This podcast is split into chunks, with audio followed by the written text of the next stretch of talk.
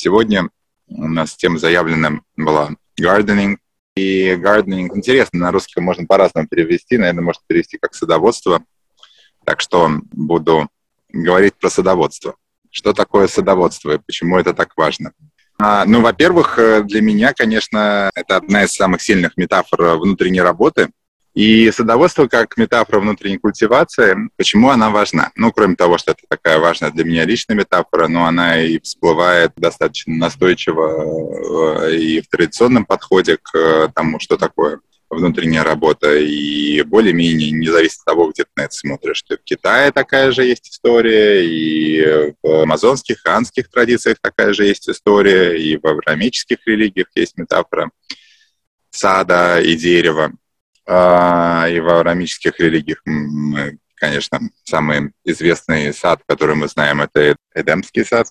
А, у него есть свойства. Ну, у любого сада есть свойства. Ну, во-первых, мы можем заметить, глядя на эту метафору, что сад подразумевает некоторое действие, направленное на то, чтобы этот сад получился. То есть сад отличается от леса. Сад возникает как э, продукт культивации. Во-вторых, в саду есть что-то крупное, что растет а именно деревья. И причем деревья, которые несут плоды. То есть это специальные деревья, у которых есть польза с точки зрения того, кто в этом саду находится. Там, птиц, животных, но и человека тоже. И тут можно на полях сказать, что, вообще говоря, человек доисторический, в смысле до истории цивилизации, он, конечно, садовод. Это нам может с точки зрения того, как мы читаем историю, может показаться, что история записанная цивилизация — это история земледельцев, которые выращивают, там, не знаю, пшеницу или рис и так далее, и так далее. Но, строго говоря, если мы посмотрим на древние цивилизации, это будет, конечно, цивилизация садоводов, тех, кто растили сады, вообще говоря, начинали с того, что они просто обнаруживали дикие, дикорастущие деревья, которые давали нужные плоды, потом начинали их культивировать. И эти деревья иногда мы сейчас идентифицируем как деревья сада. Ну, например, там, не знаю, груша, яблоня. А некоторые деревья, которые точно так же применялись, их плоды также применялись, мы не совсем привыкли так воспринимать. Например, дуб. То есть дуб с точки зрения множества цивилизаций, которые жили рядом с дубом, это, конечно, деревья, дерево плодовое потому что дуб приносит очень важный плод, он дает желудь, соответственно, желудь – это основа рациона для множества племен, начиная от индейцев, заканчивая э, народами Южной Европы и Ближнего Востока, везде дуб использовался, но не только. И получается, что для сада нам важна культивация, да, чтобы он там, чтобы происходило, нам важны плоды и нам важны деревья все это отличается некоторыми особенностями. Деревья растут медленно.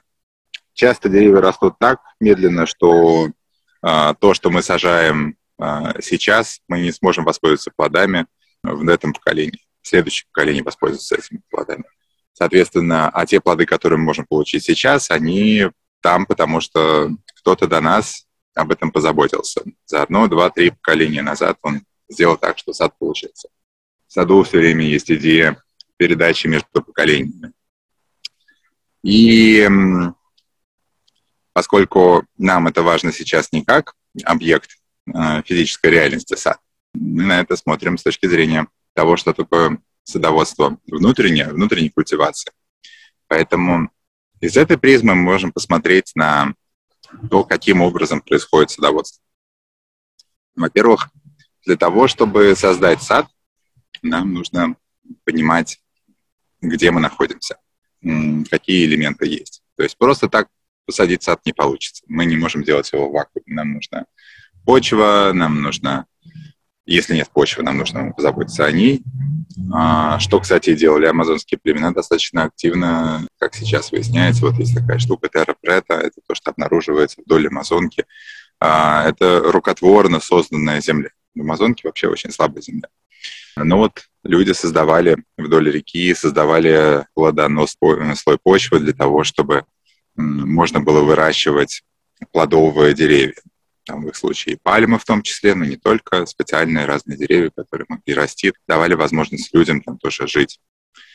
давали тень для того, чтобы под деревьями находиться. То есть сам, сам по себе сад в этой ситуации создает среду. Он не только является продуктом среды, но и создает среду. А, давая кров, давая место, где жить, давая строительные материалы, ну и давая, в общем, биологическое разнообразие всех, кто живет на этих деревьях, всех, кто прыгает под ними и так далее и тому подобное. Кормят не только людей, кормят тех, кто с этими людьми там находится, создавая свою экосистему. Поэтому важно понимать среду, в которой находится этот сад, который вы хотите разбивать. И элемент. И когда мы говорим про элементы, самым главным элементом, с которого мы начинаем, это является, конечно, земля. И земля и во внешней культивации, и во внутренней культивации, она одна и та же метафора, это нечто непрозрачное, нечто темное, а, нечто, в чем а, развивается что-то, что мы даже можем не видеть, потому что когда семя оказывается в земле, мы долгое время его не видим, она должна пробиться через эту землю, а, но и напитаться ей. И метафорически признание важности Земли — это проявляется как э, уважение и признание того, что на русском мы бы называли «мать сера земля», а, а в анских традициях это «пача мама». Это некоторое, как можно даже услышать из э, этого названия, некоторая материнская питающая энергия. И материнская она потому, что Земля буквально представляется тогда как э, утроба, в которой созревает то, что не видит пока еще окружающий мир, и то, что не видно снаружи. Мы не видим ребенка, находящегося в утробе, но он там есть. И он полностью, он полностью окружен этим питающим слоем. А мы а, понимаем при этом, что ребенок находится, зародыш находится в темноте. А, он находится пока во власти вот этой материнской энергии. И, с другой стороны, опирается полностью на ее любовь, если мы относимся к любви как к такой тотальной коммуникации. Потому что если бы не было этой любви, если бы не было этой среды, то не было бы никаких шансов этого зародыша, пока другие элементы на это не влияют. И что еще существенно, если мы смотрим, опять же, на фактическую Землю, то э, Земля — это продукт декомпозиции элементов, которые туда попадают. Продукт декомпозиции мертвого, э, отжившего. И этот продукт тем лучше, чем лучше эта декомпозиция происходит, чем лучше этот распад на элементы состоялся. И в этом ценность Земли. Она не обладает такой эстетикой, которую мы видим в видимом, которую мы можем наблюдать в чем-то, что создается, что мы можем, на что мы можем посмотреть. Но у нее своя эстетика, эстетика совершенного распада и эстетика э, взаимодействия того, что распадается. Поэтому сам по себе архетип Матери Земли часто приходит в одновременно тотальной любви, и мы так часто воспринимаем Мать Земля, что-то питающее, тотально окутывающее любовью, но одновременно как что-то чрезвычайно пугающее, потому что с этим связано э, растворение всего, что не будет иметь будущего. То есть Земля как процесс завершения циклов для всего, что в нее попадает, кроме одного. При этом одновременно с этим Земля оказывается местом, в котором возможно появление нового через какое-то время.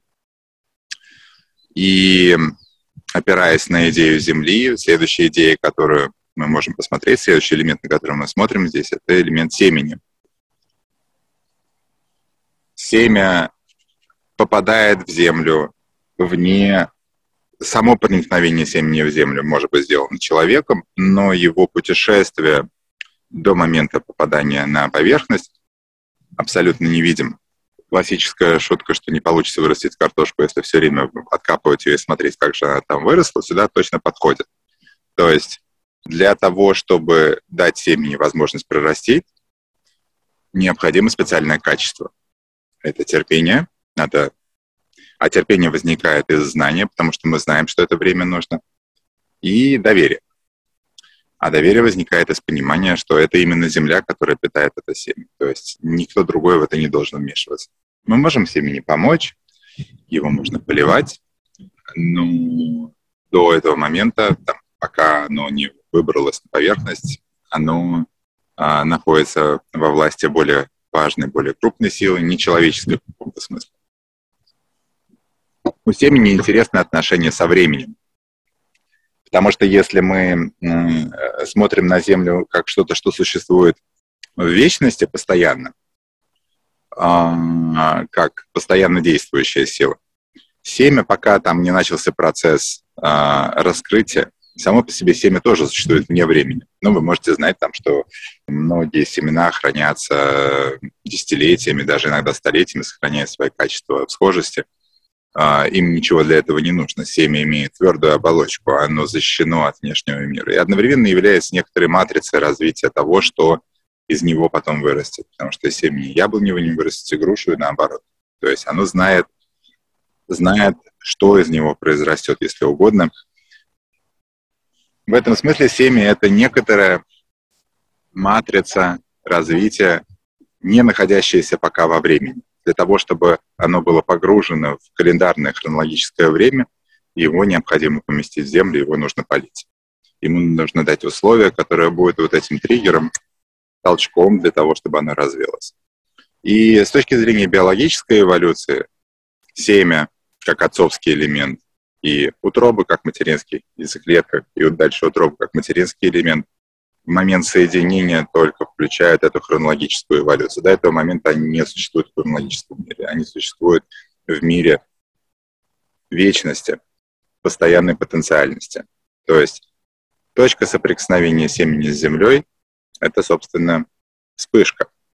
Ну и в биологическом смысле это настоящая вспышка, это исследованный тоже феномен, когда сперматозоид соединяется с яйцеклеткой, происходит действительно электромагнитная вспышка. Ее даже можно замерить. Это, э, э, это буквально такой э, в физическом мире электромагнитный феномен. Происходит электрический импульс, который связан с тем, что мембраны соединяются, но с этого момента начинается эволюция, само движение. До этого момента движения нет. А, итак, у нас есть семя, которое до момента помещения в землю не имело времени, но тут оно начинает двигаться во времени. И что дает возможность это семени расти внутри Земли? Это вода. И в биологическом смысле вода — это что-то, что э, соединяет. Это элемент текучесть как элемент коммуникации, как способ передачи из одного места в другое важных веществ, э, которые нужны для того, чтобы семя ожило. Но с точки зрения внутренней культивации, когда мы говорим про внутреннюю культивацию знания, такой водой является, под, под водой часто понимают воду знания. То есть те учения, которые мы слышим, то, что мы э, впитываем, мы часто относимся к э, знанию, которое нужно для взращивания, как к жидкости. Поэтому мы говорим впитывать знания, например. Да? А, как если бы это было что-то, обладающее вот этим свойством текучести и, соответственно, коммуникации. Не любое знание в этом смысле становится водой. А, которая нужна для этого семени, только то, которое впитывается. То есть по отношению к этому знанию мы делаем как бы дополнительное действие, мы разрешаем ему оказаться в коммуникации с нами. Иначе бы любая информация приводила к тому, что мы нее реагировали. Но не так это происходит. Информации очень много, а знание, которое нас питает, оно селективно. Оно в каком-то смысле проходит э, внутренний фильтр оно проходит определенным образом. Этот аспект воды знания, которое помещает процесс статический в динамику, динамику развития, развертывания и дает возможности этому времени течь. Тоже можем заметить, что время течет в этой ситуации. Оно тоже имеет некоторую флюидную структуру. Тоже достаточно существенно. И если мы посмотрим на э, эстетику этого процесса, сама Земля не очень-то эстетична. Что-то гниет, что-то перегнивает, что-то неприглядное, черное, мрачное, может быть. Само семя тоже не выглядит как что-то, а, обладающее безусловной эстетикой само по себе. Оно не имеет такой структуры, о которой мы могли бы говорить, как структуре полностью развернутого растения.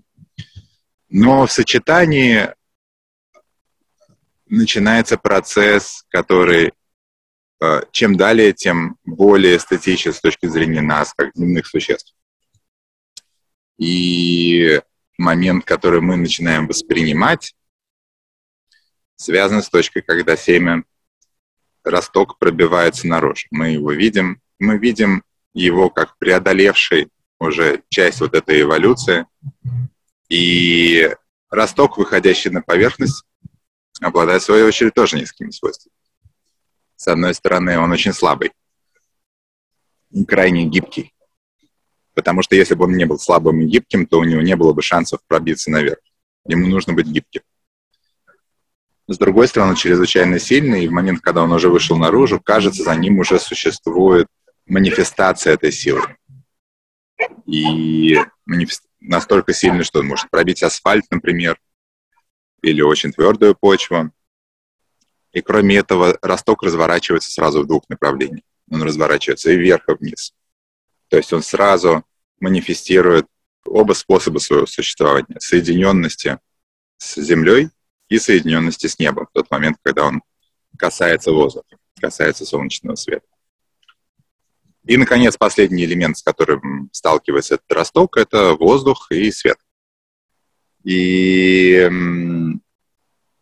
разворачиваясь уже в этих элементах, он становится видимым. И э, в каком-то смысле Солнце встречает росток дважды. Оно встречает его, нагревая Землю, находясь еще в контакте с Землей, и второй раз встречает его непосредственно, когда он появляется на поверхности. И э, если мы смотрим на это с точки зрения традиционной метафоры, то Земля представляет из себя материнский элемент, элемент безусловно любви, а Солнце и вода, во многих культурах дождь, а, то есть вода, которая падает сверху, падает с неба, потому что любая вода в конечном счете падает с неба, часто отражает а, отцовский элемент, отцовскую любовь, и у этой любви другое свойство. В исламе есть формула чрезвычайно красивая за счет того, что в исламе достаточно много структуры для описания того, что такое любовь и детализация этой структуры. А, есть формула «Бисмилля и Рахмана Рахим». Эта формула используется буквально, когда человек религиозный, а, искренний или просто по привычке собирается что-то важное сказать или написать, то вначале обязательно пишет или скажет «Бисмилля и Рахман Рахим». «Бисмилля» — это два слова. «Бисм» — это посредством или через. То есть все, что будет сказано или все, что происходит, происходит через. Через что? Ла — это э, Всевышний.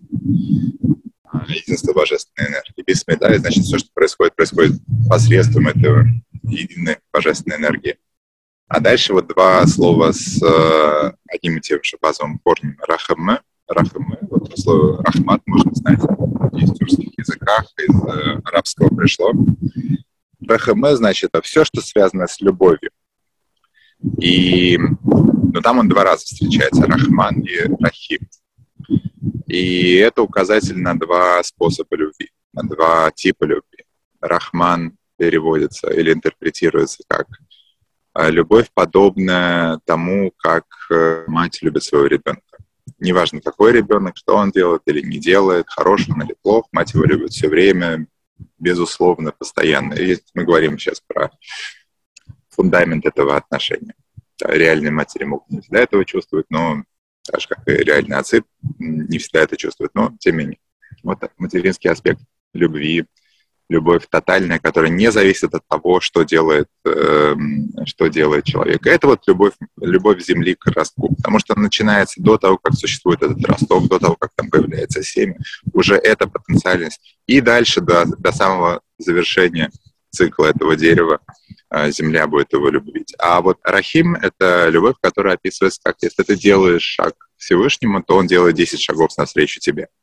Это способ теологического такого описание. А, это любовь, в данном случае, солнца, которое встречает росток, который сделал свой шаг решительный, добравшись до поверхности. Вот в этот момент солнце его встречает и зовет его к себе. И можно заметить, что вот у этого второго аспекта любви есть вектор, есть направленность. То есть он был заложен в самом начале. Он пока еще росток был внутри, потому что росток тянулся к э, источнику тепла. Но в момент, когда он переходит границу Земли, он начинает тянуться уже не только к источнику тепла, но и к источнику света, видимого света. Свет в большинстве традиций описывает именно этот отцовский принцип, но у него есть и более точное высказывание, что это такое, что за ним стоит. Это свет сознания, которому свойственен аспект ясности. То есть того, что можно в пространстве видимого обнаружить и, соответственно, культивировать дальше. И точно так же нужна более разреженная среда, это среда воздуха, которая разворачивается вот это действие, вот это движение вверх, вверх, бок, стволы, ветви и листья, которые уже приглашают остальные живые существа оказаться рядом с ними. Птиц, животных, человека. И в конечном счете именно это дерево, таким образом вырастая, начинает приносить плоды через какое-то время. И это имеет прямое отношение к а, тому, как эта метафора переносится в процесс внутренней культивации. То есть, когда мы относимся к внутренней культивации, нашему внутреннему процессу, как процессу садоводства, выращивания этого дерева, то как минимум это дает нам возможность с пониманием отнестись к тому, что у него есть стадии. Есть стадия невидимая, требующая это, безусловно, любви и, тепла. Есть стадия вскармливания, которая требует этого потока, потока знания, который, которому нужно быть восприимчивым. И нужно иметь терпение дождаться, чтобы этот росток пошел на поверхности. Есть стадия видимого развертывания этого процесса, в котором совершенно точно возникает соединение всех этих элементов росток, уже выбравшись на поверхность, соединяет с собой плотную землю и разреженный воздух, соединяет темноту Земли и свет Солнца. Или Луны, чего угодно, свет звезд. То есть а, соединение всех элементов требует времени. И, но начинается, тем не менее, вне времени. Начинается из состояния вневременного семени. Это отличается от э, распространенного в современной культуре представления о внутренней работе как э, о действии э, инжиниринговом, инженерном, да, когда нам в инженерном представлении о себе все понятно с самого начала. Известны компоненты, мы хорошо владеем психологией, мы в курсе про то, что такое травмы, как с ней работать, мы как будто бы понимаем а, про структуру нашей личности и как будто бы мы можем собирать из компонентов. Но инженеринговый подход, к сожалению, это калька с а, того, как мы действуем, создавая что-то рукотворное, когда нам кажется, что мы знаем, из чего оно собирается. Во внутренней культивации инженерный подход как будто бы лишает нас права на незнание и, соответственно, лишает нас места для применения вот этого доверия к чему-то, что больше, чем мы. Поэтому, когда мы говорим о церемониальной работе, безусловно, как минимум с точки зрения традиций, с которыми я работаю, и те, кто оказываются, те, кто слышит сейчас меня, или те, кто будут, те, кто так или иначе связаны с церемониальной работой, тоже для себя знают, в традициях, в которых возникла эта церемониальная работа, и не только анских традициях. Культивация, конечно, опирается на метафору живого и, соответственно, метафору роста, роста вот этого ростка. Мы можем сказать, что это как-то связано с тем, что мы работаем с plant medicines и с знанием, которое нам дает растение. Но это все будет просто метафорой. По-настоящему это просто здоровое отношение к тому, что мы живые и в этом смысле подобны другому живому. И не сильно отличаемся. Если посмотреть на процесс биологической эволюции индивидуального существа и биологической эволюции, скажем, растения, мы не увидим серьезной разницы здесь.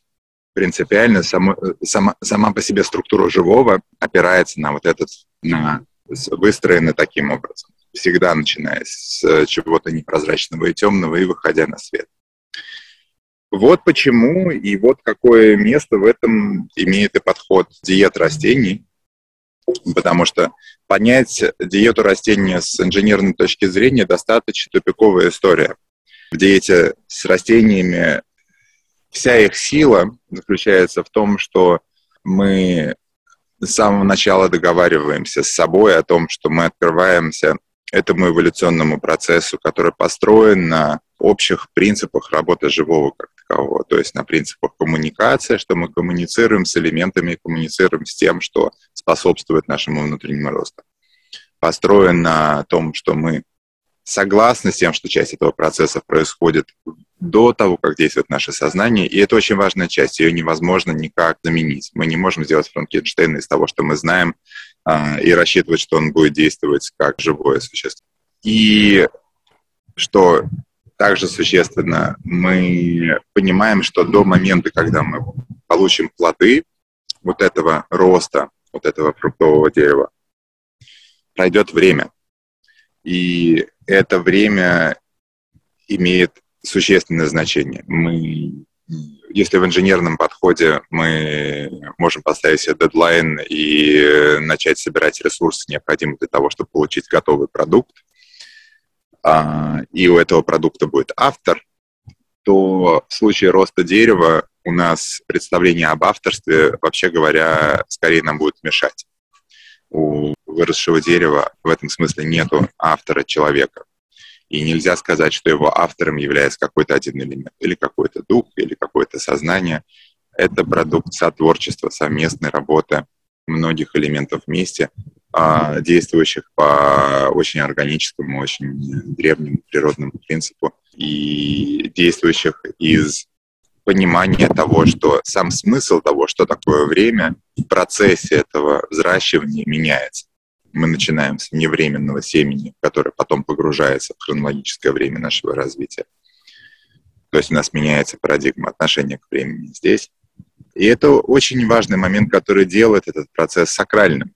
Потому что сакральное — это то, что не повседневное. То, что повседневное — это наше время, которое by default существует. Да, мы живем, мы не знаю, меняем подгузники детям, готовим обед, ложимся спать, просыпаемся и так далее, как бы если бы время двигалось все время по календарю.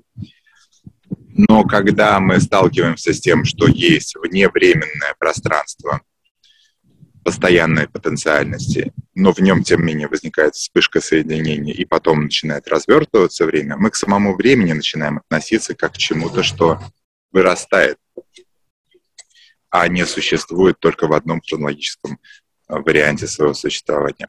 И этот способ позволяет нам преодолевать страх смерти, что центральное значение имеет с точки зрения трансформационной работы внутренней, потому что страх смерти существует ровно постольку, поскольку мы остаемся в невежестве по поводу природы времени, считая время только нашим собственным личным календарным временем. Соответственно, у нас не будет время закончиться, но оно не заканчивается оно оказывается в другом отношении с нами. Оно оказывается в, отношении, э, в отношениях из хронологического переходит в отношения тотальной потенциальности до следующего рождения, если угодно.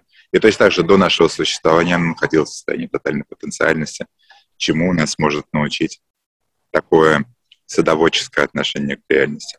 Диеты растений, кроме прочего, в этой ситуации проявляют еще и аспект соединенности с другими живыми существами, потому что невозможно представить себе дерево, которое вырастает в абсолютном вакууме, в котором вокруг ничего нет. Там есть всегда живая земля, у которой все время происходит какой-то процесс. Там есть другие деревья, там есть птицы, там есть звери. И там самое главное есть соединенность и на уровне индивидуальных существ, и на уровне соединения с элементами. У китайцев а, метафора человека как дерева носит центральный характер в даосской традиции и буквально значит, что человек, будучи подобным дереву, соединяет собой землю и небо или небо и землю. То есть эта фраза на китайском переведенная на русский звучит как «небо, земля и человек посередине». И это то, как культивируется, скажем, даосское знание там, и в цигун, и в подобных таких более прикладных эзотерических традициях. Как если бы это можно понимать абсолютно буквально. Если вы представляете себе какое-нибудь дерево типа дуба, представьте себе, что есть небо и земля, и дуб — это такая скрепа, которая, раскинув свои поршни вниз, раскинув свои ветви вверх, и является тем самым, что соединяет вот эти две среды. То есть, как если бы не было дерева, то не было бы смысла в контакте этих двух сред, не было бы смысла в контакте неба и земли. Если угодно, способ коммуникации неба и земли — это вот это живое дерево, которое соединяет их, которое перекачивает между ними что-то, потоки знаний, ресурсов, чего угодно. И человек абсолютно подобен этому с точки зрения даосской традиции. Он вот такой и есть. Вот он так и устроен. Он соединяет своими корнями, своими ногами, если мы берем, метафору человеческого тела, своей головой и руками соединяет землю. Так. Но и в нашей внутренней жизни человек, подобный дереву, соединяет с собой мир непрозрачного, темного и постоянно живого, если угодно, нашего бессознательного, говоря психологическими метафорами, и мир нашего осознаваемого, ясного света сознания. Если мы говорим, опять же, психологическими метафорами, то Фрейд это ухватил, как мне кажется, говоря об ид и суперэго, что буквально значит те же самые принципы материнской земли и отцовского неба, и эго как точки соединения такой компонента self, нашей идентичности, который соединяет то и другое. Все, что здесь подчеркивается, метафора, с которой мы стартовали, это аспект культивации и отношения к этому как буквально к выращиванию дерева. Ну что, это был маленький экскурс в тему садоводства во внутренней работе. Нас немного, но вдруг у вас есть какие-то вопросы, про которые вам хотелось бы спросить или что-то сказать, welcome. С удовольствием что-нибудь добавлю к этому. Борис, спасибо большое. Это Инга. Э, I'm just jumping in. Да. Um, у меня такой вопрос, что uh, ну, в русских традициях дореволюционных, mm-hmm. потому что я работала с вышивками в свое время, и там был очень распространенный образ древа жизни. Вот. И он сопровождался очень часто оленями. Да. Есть с двух сторон Какие мысли на эту тему ты можешь, ну, э, чем можешь поделиться? Э, да, во-первых, можно заметить, что в традиционных изображениях вы чаще всего увидите два одинаковых животных рядом с этим деревом. Там, например, в Упанишадах и Бхагавадгите, которая из Упанишад взяла множество метафор, на древе описываются две птицы. Одна птица, как то в Панишадах говорится, одна птица сидит на дереве и клюет плоды, а другая смотрит. И, например, и интерпретация этого в Панишадах — это два аспекта нашего ума. Один аспект нашего ума, который хватается за реальность и относится к ней, находится в постоянном контакте, но не очень понимает в контакте, чем он находится, он просто все время в нее втыкается и с ней взаимодействует, мыслит мысли и так далее. А другое это, не пос... это наблюдатель, это, опять же, с точки зрения Упанишат, там используется концепция дживы, да, то есть человеческой души, это вот э, такой аспект этой э, дживы, такой аспект души, который постоянно созерцает происходящее, если угодно, такой божественный аспект этой души. То есть душа животная, душа божественная. И э, часто такой дуалистический, ну, в, в принципе, в, традициях, которые, которые таким образом э, э, изображают дерево как космический принцип соединения Земли и неба. Появление двух животных обычно это метафора человека в его дуалистическом преломлений. Это метафора э, и дальше это может быть как угодно развернуто. То есть это может быть метафора человека как рассуждающего и как наблюдающего. Это метафора человека как действующего и слушающего. А, это метафора морального принципа, если угодно, морального принципа активности пассивности, добра и зла, который, тем не менее, имеет отношение к одному и тому же дереву. То есть, в каком-то смысле, дерево всегда единично, как космический принцип, как принцип соединенности верха и низа.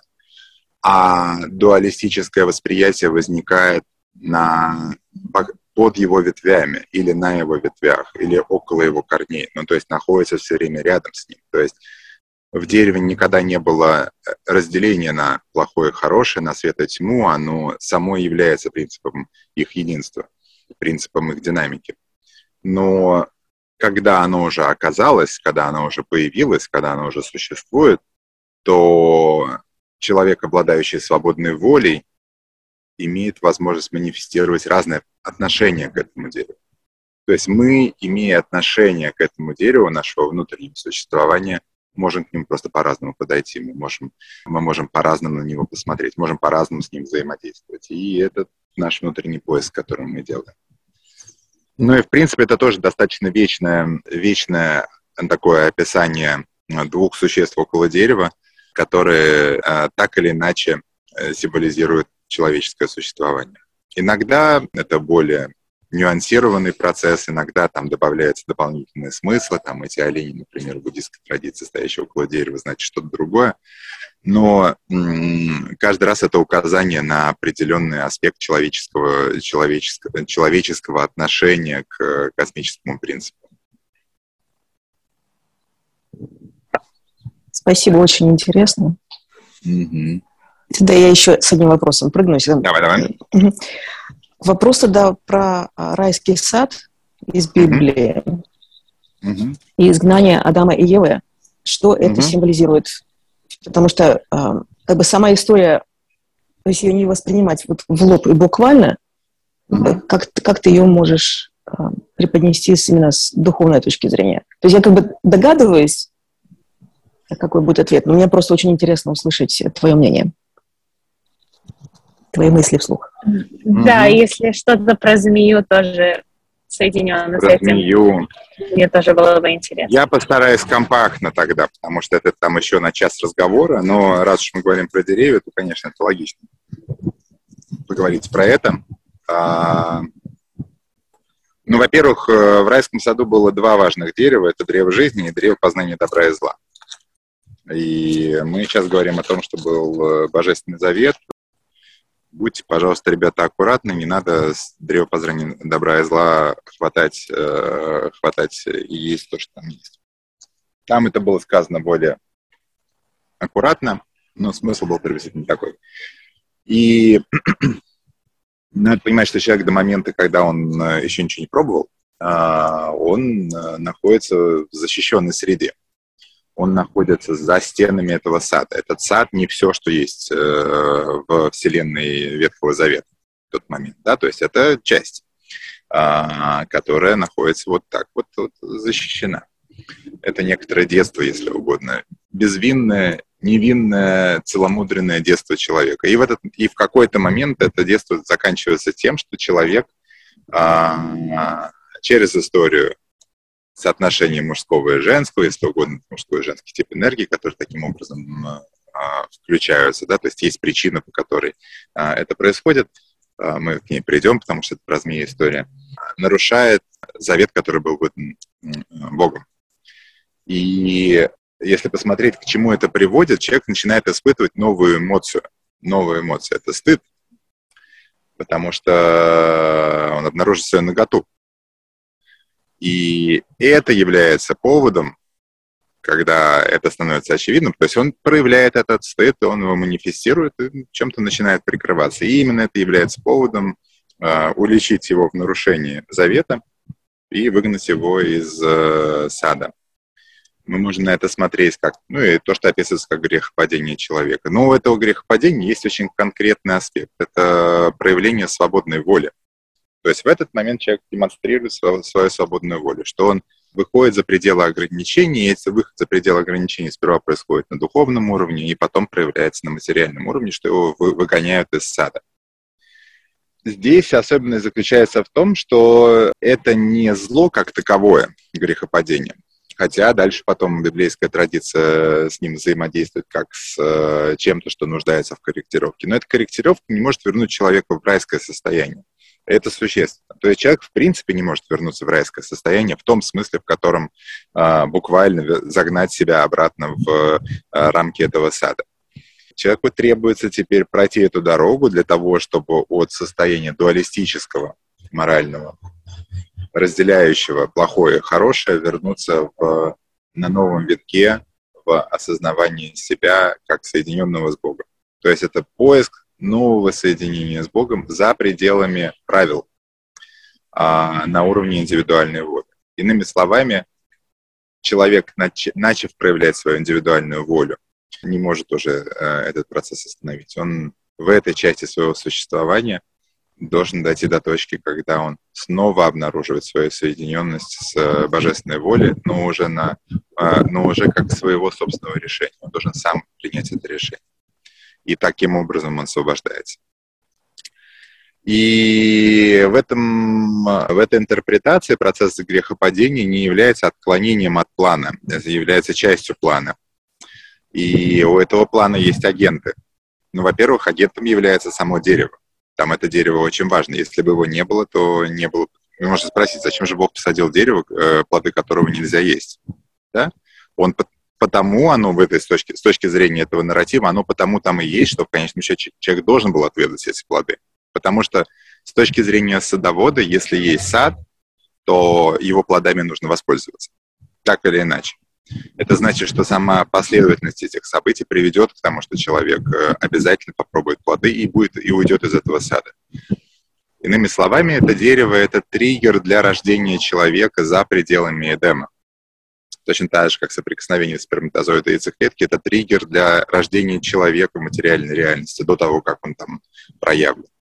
То есть до этого момента э, дерево существует как потенциальность, это знание существует как потенциальность, но только соединение с человеком, который съедает это яблоко, это вот буквально то же самое соединение приводит к, а, приводит к этому контакту. Змея — это интересная фигура. А, могу я слово добавить? Про... Да-да-да, сейчас так. про зме... Ну, welcome. Угу. Спасибо. Просто маленькие детали я хотела сказать, что um, это, вот это слово «грех» um, вообще не существует в in original language, in Hebrew, и эта идея, что это грех, это, то, это только как христианские люди как-то добавили эту идею. А. Это просто интересно. Все, все верно, все, все верно, да. И, кстати говоря, само по себе слово грех, даже в Шипиба мы используем слово «отче», когда говорим о что-то, что можно грубо перевести как грех. Но Технически отче, значит, это действие, которое не соответствует, э, которое не соответствует порядку вещей, как он был до сих пор. И э, э отче это действие, которое, ну, грех в каком-то смысле э, можно воспринимать как действие, которое запускает цепочку последствий, опирается на волю человека. Который... И это может быть любая цепочка последствий. Она может быть э, благая, неблагая, это зависит от того, в какой перспективе мы на это смотрим но, а, но у него есть вот такая функция, то есть это, это что-то, что требует осознавания. То есть в каком-то смысле путешествие человека после выхода из сада — это осознавание того, что же он, собственно, узнал. А, его выход из сада и является этим а, процессом исследования плодов этого древа познания добра и зла. Змей в этой ситуации становится персонажем, ну, во-первых, змей в любой культуре это персонаж, э, а, связанный с сознанием. И ну, айваска змей, да, анаконда. Это персонаж знания, и одновременно знание, знание изначального. То есть э, э, змея, вообще говоря, это идея воплощенной функции, воплощенной эффективности. Змея — это самое совершенное существо, которое выполняет вот эту функцию у него нет ничего лишнего абсолютно. То есть она тотально эффективна. И одновременно это фигура знания, фигура мудрости. А, не обязательно сладкой мудрости, чаще горькой мудрости, передающейся через укус. Да? Это метафора знания как медицины и одновременно яда. А информации или знания, которое может родить и может убить, и которое не оставляет тебя предыдущим, которое меняет тебя. То есть это метафора изменения качественного состояния. Вот одновременно все вместе. Мудрость, изменение качественного состояния, тотальная функция, да, и одновременно теневой принцип, потому что змея незаметна, да, ее не видно сперва. Она там находится, но появляется только в нужный момент. Не то, что она постоянно такой элемент интерьера, с которым мы все время взаимодействуем. Она появляется так, как должна появиться. Поэтому, да, у змея функция здесь — это вот такой, такое знание, которое включается в определенный момент. И тут важно понимать, что человек без змея не стал бы есть эти плоды с точки зрения библейской истории. То есть есть нечто надличностное, что запускает этот процесс качественного изменения, обнаруживая, что тот деятель, который примет решение своей свободной воли, к этому действию, вообще говоря, уже готов. Он уже вырос достаточно, чтобы выйти из этого сада. Иначе он бы не вышел из этого сада, не оставил бы потомства, у нас не было бы этой истории. При этом мы заметим, что в Эдемском саду есть древо жизни, проблем с плодами которого никаких нету. Это символ самой жизненной силы как таковой, а, контакт с которым никогда не нарушается. Два разных дерева. Почему они два разных дерева? Потому что они говорят про два разных аспекта существования. Один аспект существования полностью тотальный, не связанный с нашим человеческим существованием эксклюзивно – не имеющие отношения к нашему созданию, просто проявление силы как всепронизывающей энергии, а, жизненности как таковой, вне моральных рамок. То есть контакт с жизнью не является моральным действием. Это действие, это просто, это просто то, что, то, что делает нас существующими, делает нас живыми. А вот древо познания добра и зла — это нечто, что запускает мораль, запускает этику, запускает представление о добре и зле, соответственно, требует деятельности ума. То есть, э, иными словами, фигурально, выход из э, Эдемского сада — это рождение человека как человека сознающего, индивидуально, индивидуально сознающего свое существование. До этого момента человек не сознавал свое индивидуальное существование. Он воспринимал себя как э, одной из функций в этом саду, который кем-то другим создан. Сад не создан человеком.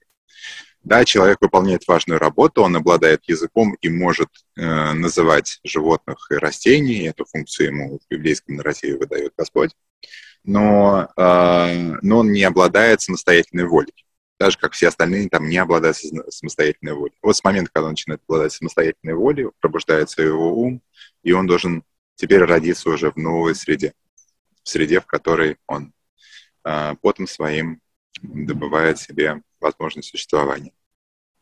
Инка, хорошо? Ответил? Отлично, спасибо. То есть я подозреваю, что там можно еще на час, полтора, два. Намного можно, да. Это, это, да, да.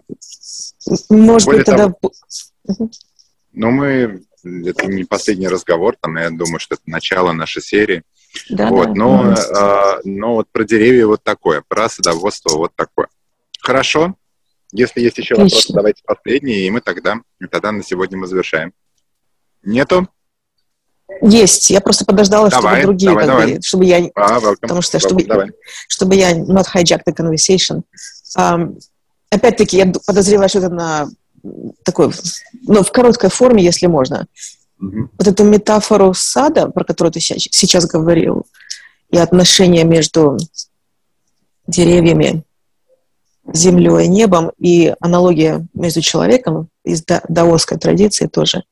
Как это можно применять в ежедневной жизни для такой внутренней работы, для духовной? В первую очередь это а, способ отношения к э, внутренним процессам взращивания чего-то нового. То есть я уже упоминал, что есть две противостоящие концепции, и одна достаточно популярная сейчас — это инжиниринг себя. когда мы относимся к тому, что мы должны починить, тут пофиксить, тут поправить, э, починить свою прокрастинацию, настроить свое управление гневом, поправить свою любовь, вот это все. Да? Ограниченная концепция тем, что мы тогда э, не признаем авторство за этими действиями ни за кем, кроме самих себя, а сами мы находимся в состоянии, из которого мы хотим уйти. То есть получается, что мы пытаемся средствами, которые нам уже самим кажутся недостаточными, решить проблему выхода э, в какую-то другую реальность, по поводу которой мы по-настоящему ничего не знаем, иначе бы мы там уже были но при этом мы самонадеянно считаем, что мы сможем, сможем там туда себя, поправить себя до состояния, что мы окажемся там. Метафора культивации и метафора садоводства, она делает другое. Она в каждой точке предлагает признать свою соединенность с силами, с которыми, а, в которых нашего авторства нету. А, но и при этом предлагает, предлагает осознать важность коммуникации с этими силами и важность терпения и наблюдения за тем, как они разворачиваются.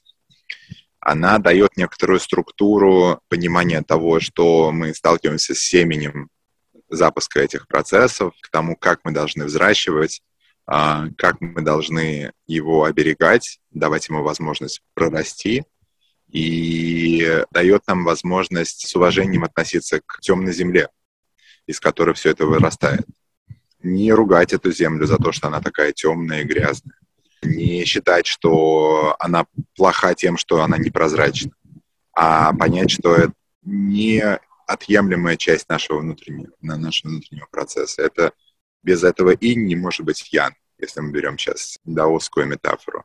Не потому, что это необходимое зло, без которого нельзя было бы прожить, а потому что это, это находится за пределами наших оценок, а потому что без ночи не было бы дня, без пространства не было бы света, который это пространство освещает. Они по-настоящему не разделены.